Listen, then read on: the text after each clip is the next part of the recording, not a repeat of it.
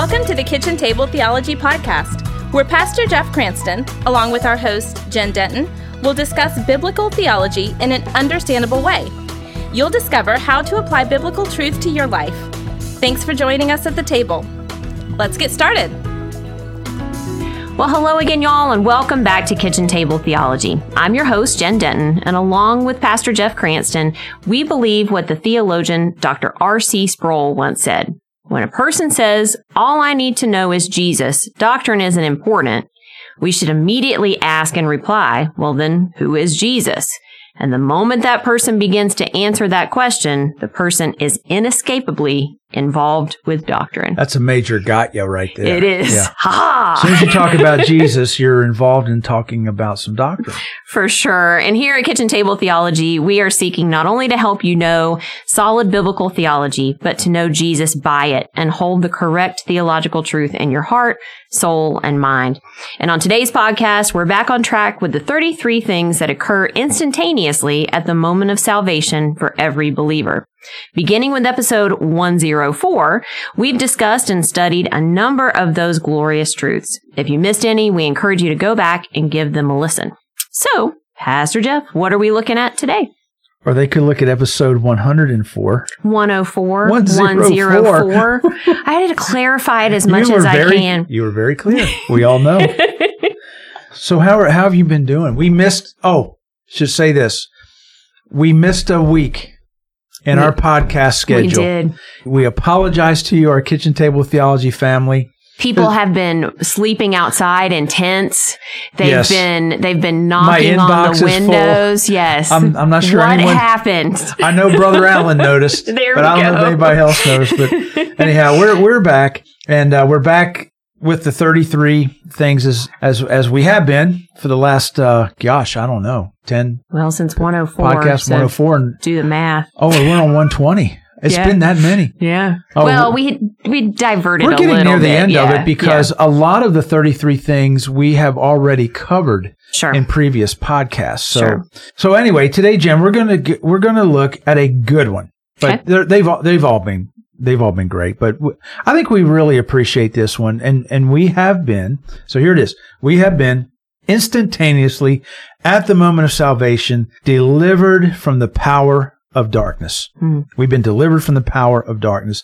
And that is primarily based on Colossians one thirteen. Now, before you read that, mm-hmm.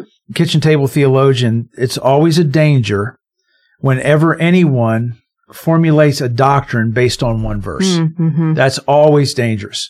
So this delivered from the power of darkness doctrine is not based on just one verse. I want you to know that. But it is primarily based on Colossians one thirteen. So how about reading that for us, please? "For he has rescued us from the kingdom of darkness and transferred us into his kingdom of his dear son." Okay, let me say that again. That one pretty quick. Yeah. So let me, like one oh four, let me say that again. "For he has rescued us from the kingdom of darkness and transferred us into his kingdom of his dear son." The Apostle Paul prayed for the Christians in the ancient city of Colossae. That's who he's writing to. And in his prayer, he thanked God the Vine. I appreciate you reading that that twice. There's a lot in that. Mm-hmm. I mean, there's mm-hmm. just a lot in that. He thanked God the Father for his work in the lives of the believers in Colossae. And if we go back one verse to verse, you read Colossians one thirteen. If we go back to Colossians one twelve, Paul's saying that he's always thanking the Father, and the Father has enabled you to share in the inheritance that belongs to his people who live in the light. Hmm. So there's the light coming in, and then he says something about the darkness. So he expresses gratitude to the Father for enabling us to partake in the saints' inheritance. And God qualifies us at the cross by means of his mercy and grace. Now, we can't assume or believe that our deeds or our spiritual achievements qualify us for anything in the spiritual realm, except for hell. The mm-hmm. only thing that we qualify for is hell.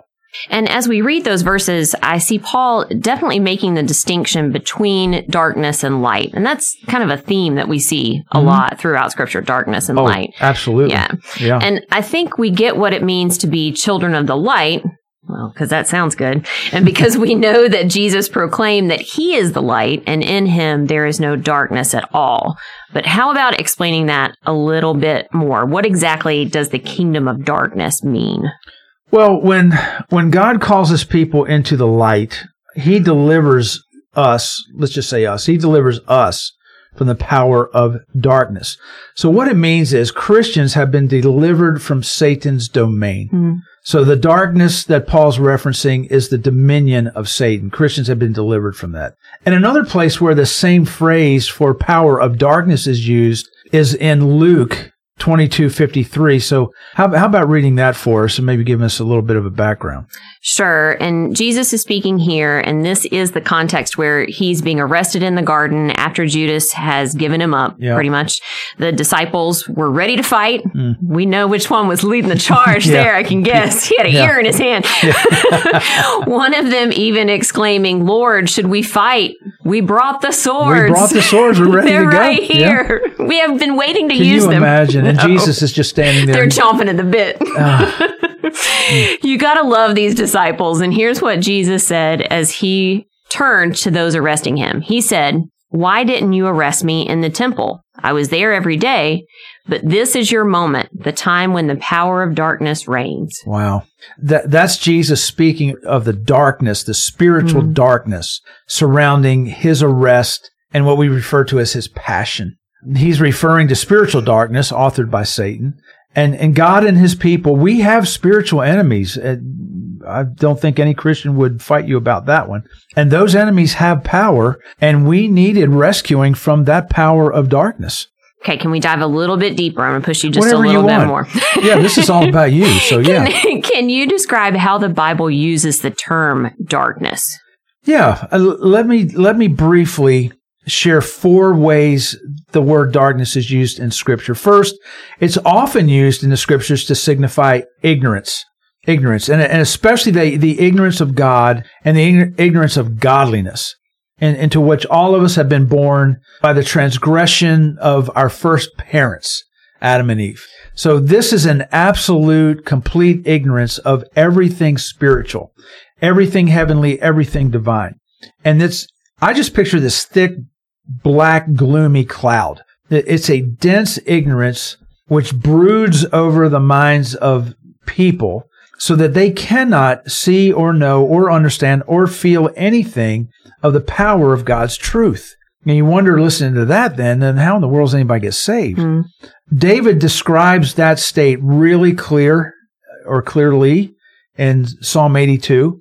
He said, "But these oppressors know nothing. They are so ignorant. They wander about in darkness." Isn't, isn't that interesting? All those mm. words coming out. "While the whole world is shaken to the core, they know not, neither will they understand. They walk on in darkness." Mm. So in this sense of darkness, people are by nature, ooh, he uses this word, ignorant, ignorant yeah. of the only true God and Jesus whom he sent, and therefore know nothing really of eternal life. No. Okay. There's complete complete darkness in their minds. Their their minds are are completely clouded to anything of the divine of, of God. Okay. Anything else to that darkness? Well, four meanings in Scripture. Here's the second one, sin.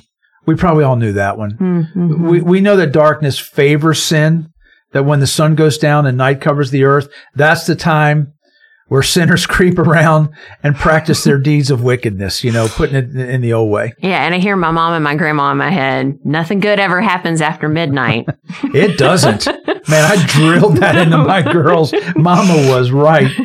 Sin and darkness go hand in hand. Now, there's a third meaning of darkness, and we read in Ephesians of the rulers of the darkness of this world. And the Lord said to those who came to apprehend him, what you read moments ago, this is your moment, the time when the power of darkness reigns. So Satan is emphatically the prince of darkness. Mm. First John says God is light. So the enemy of God and man is the ruler of darkness. And and when cast out of his present usurped dominion, I mean, that's that's what he did. He usurped the dominion as the prince of the power of the air. He's eventually, he's going to be shut up in the blackness and darkness forever. Hmm. All right. Anything else? Yeah. Let's do one more. Darkness is referred to as eternal misery. And Jude, man, what a statement this is. This is in Jude. Jude's the book in the Old Testament. I think there's two of them, Philemon and Jude, mm. where you can't give chapter and verse. Mm. There's no chapter. There's only verses. So Jude refers to, quote, the blackness of darkness forever, end quote. The blackness of darkness forever. So in darkness itself, there is something naturally miserable. If you were walking, let's say you're out in your neighborhood and you're walking across a yard or a field on a dark night. Mm. First of all, dark night seems to be kind of a stupid way to describe a night. It, it's going to be dark. But, you know, Hilton Head Island, which is where we live in that region, and close by, I lived on that island for eighteen years. There are no streetlights. Mm-hmm. And so at nighttime, people will often say, man, it's dark over here at night. Yeah, and it, as, as silly as it sounds, mm-hmm. it, it really is because, man, you can't... By you comparison better, to by other comparison, areas. You better yeah. know where you're going at night on, on that island. So if, you, if you're walking across a yard or field on a dark night, no stars are twinkling in the sky, and Jen loves fairy dust. There's no fairy dust sprinkling around, reflecting any light. No moon is giving off its friendly light, and you, you want to get home, but you stumbled every step you took, and you utterly missed your way. You, you just got lost. Where there are no other, that, that's a cause for anxiety and fear right mm-hmm, there. Mm-hmm. Where, where there are no other causes of anxiety and fear, such as, let's say it was pouring rain, or you've been walking for an hour and you're fatigued, now you're hungry, now you're thirsty. The very feeling of darkness and being enveloped in that darkness would be sufficient misery in and of itself. I ran across this quote, a great preacher named J C Philpot. J C had good initials, mm-hmm. just like me and Jesus. J C Not to draw a comparison no, or anything. Absolutely not. Uh, J C Philpot was preaching about all of this very thing in Stamford, Connecticut. And here's what he said to his people at his church on May the second, eighteen fifty-one. He said this, "To be shut up in the blackness of darkness forever and ever, oh, what heart can conceive or tongue express the weight of that woe? The unfathomable misery of being cast into outer darkness where no beams of mercy and grace ever shine, but the lightning flashes and devouring thunderbolts of God's eternal and unappeasable wrath forever beat upon the sinner's head, to be forever shut out of heaven with all its bliss, and crushed into hell with all its horror and all its despair. Language fails to give utterance to so fearful a doom." Now that was That's the power that of was darkness. Said, we we we don't preach that way anymore, and that's the kind of thing you got to read about four times to understand all of it. But boy, what a what a picture of darkness! And when you do read that, when you focus on every little phrase of it, it helps us to realize that the power of darkness really isn't just a term. Yeah, right? It's not a term or just a phrase. Sure. Yeah, and so by that I mean that it has power, and that power can sway the lives of people. There's a, a life and death nature mm-hmm. to that. There seems to be a cause and effect to it, and Satan is its founder and author, and his demonic forces spread his darkness into every life they can. Absolutely. So what are some of the effects that we might be able to discern? Well, those are, those are great points. I think you're right. The, um, the power of darkness can be seen in its effects. And for those who have been delivered from the power of darkness, these effects should be less and less evident in their in their life. Is mm-hmm. that understandable? Mm-hmm. Clear as mud or no? Mm-hmm. So so if, if you are in Satan's dominion pre-Christ, your life is going to be marked by certain activities, attitudes, et cetera. When you have been delivered from that, those are not all eradicated at the moment of salvation, but you have been delivered from the power of darkness positionally. We talk about this a lot here. Mm-hmm. There's positionally and experientially. Positionally, God looks at you and says, you've been delivered from the power of darkness. Experientially, because we're sinful human beings in a sinful world, we've now got to walk out what it means to be free from the power of darkness. So the power of darkness before Jesus lulled us to spiritual sleep. Now we should be awake. Hmm. The power of darkness was very skilled at concealment, all these hidden things in our lives. Now we should live life open. The power of darkness afflicts people. It depresses people. But then after Christ delivers us, we should have God's joy. The power of darkness can fascinate us. Oh, I'm, you know, how many people have gotten in trouble? You say, why did you do that? Well, I was curious. Mm. While they were curious about the things of the darkness, now we should be fascinated and curious with the things of God, mm-hmm. right? The power of darkness is a cover for evil. Now we're called to live in the light. So we've entered the kingdom of the Son of God's love when God delivered us from the grip of the darkness. And Paul referred to this work as being imparted. Imparted. That's not a word we hear very often. It's, it's, it's a great word. The Bible commentator William Barclay claims that the word we translated imparted, and imparted means it's been it's been given yeah. to us really without our permission. It's just, and, but not it hasn't been forced on us, but because of the cross in this context, it has been imparted, given, implanted in us. So Barclay claims that the word we translated imparted had a very specific meaning in the ancient world. So Kitchen Table Theologian, we're just about to wrap up, but hang in there just a moment more here. This is good. So think of the word imparted, that we've been delivered from the power of darkness, and God has imparted the life of Christ in us. And so here's what Barclay says, that when one empire, we're talking ancient world, when one empire overthrew another empire, it was common to transfer the entire populace to the realm of the victor. So let's say that South Carolina and North Carolina had a war. Well, we know we would win. Mm-hmm. The entire populace of North Carolina would be brought into South Carolina, and they would be subject to our government. Mm-hmm. That's what happened all of the time. Hmm. So Paul asserts that by this, we have gained access into God's kingdom. So the spiritual deal on that is we were in Satan's dominion, in the power, under the power of darkness. Christ went to the cross. We placed our faith in him. We received salvation. And now we have been transferred, every believer, into the realm of the victor. And that's the kingdom of God. So everything we have, everything we are now, belongs to him. We've been transferred, as it were, from darkness to light. And I think there's an important distinction to make there. You know, when you think about when you have a negative thought, somebody will say, okay, just stop thinking that negative thought. Mm-hmm. But the real moving on, the real healing in that is to replace that negative thought with a positive thought, not just to go neutral. And that he's not leaving us neutral. He's not just taking us out of darkness into, well, I kind of see some light. He's taking it into his glorious light. So it's a complete flip a of the script. Light, yeah. yeah. It's sort of like when I've been... you know, learn, when I've learned things about freedom in Christ and so forth. So if you've been believing a lie of the enemy mm. and you're able to recognize that lie, or somebody has helped you recognize this is a lie of the enemy, and you recognize it's okay, I don't believe that anymore. But to walk in freedom in Christ, you have to replace the lie with the truth mm-hmm. of God's word. Mm-hmm. Yeah, that's a great analogy. Yeah, it's there. Not just turning it off. It's right. adding it's to a, it's, it. Yeah. It's, it's, it's replacing. And that's, again, that that's impartation also. And I think we should keep in mind that, you know, through Jesus, we're freed from the influence of Satan's darkness, but we may still be tempted by Satan. There mm-hmm. may still be circumstances that we walk through, but it's important to remember that he doesn't have control over us as Christians right. any longer. That's right. And we may have to defend ourselves from his attacks. We may have to have our fellow brothers and sisters stand mm-hmm. in the gap for mm-hmm. us to do that. But he has no authority over us, since he is not our ruler any longer. Jesus is. So since we have been freed from Satan's influence, we are no longer subject to him. Yep. And that, that truth was realized instantaneously for every believer at the moment of salvation, thanks to Jesus, his shed blood, and the cross.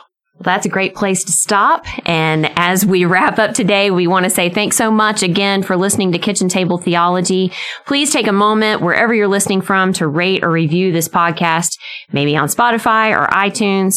It really helps new listeners find the show, and we want to spread the Kitchen Table Theology love. And don't forget to check out today's episode notes as well. As always, thanks are due to our friends and our family here at Lowcountry Community Church in Bluffton, South Carolina, for making this podcast possible. Please head over to jeff cranston dot com for more information about Doctor Cranston, his books, sermons, leadership notes, and blog posts. And Lord willing, next week, we'll be back with another great episode. So there it is. You've been listening to the Kitchen Table Theology Podcast with Jen Denton and Pastor Jeff Cranston. Join us next time for more insights into biblical truth. If you'd like to know more on today's topic, you can check out the show notes at jeff cranston dot com. You can also email us at pastor jeff at lowcountry c c dot org. If you're enjoying this podcast, would you consider leaving a rating and review on iTunes? We deeply appreciate your help in getting the word out. And be sure to subscribe on iTunes, Google Play, Spotify, or in your favorite podcasting app to continue this journey with us as we learn about and apply God's Word to our lives. Thanks for joining us, and we'll see you next time here at Kitchen Table Theology.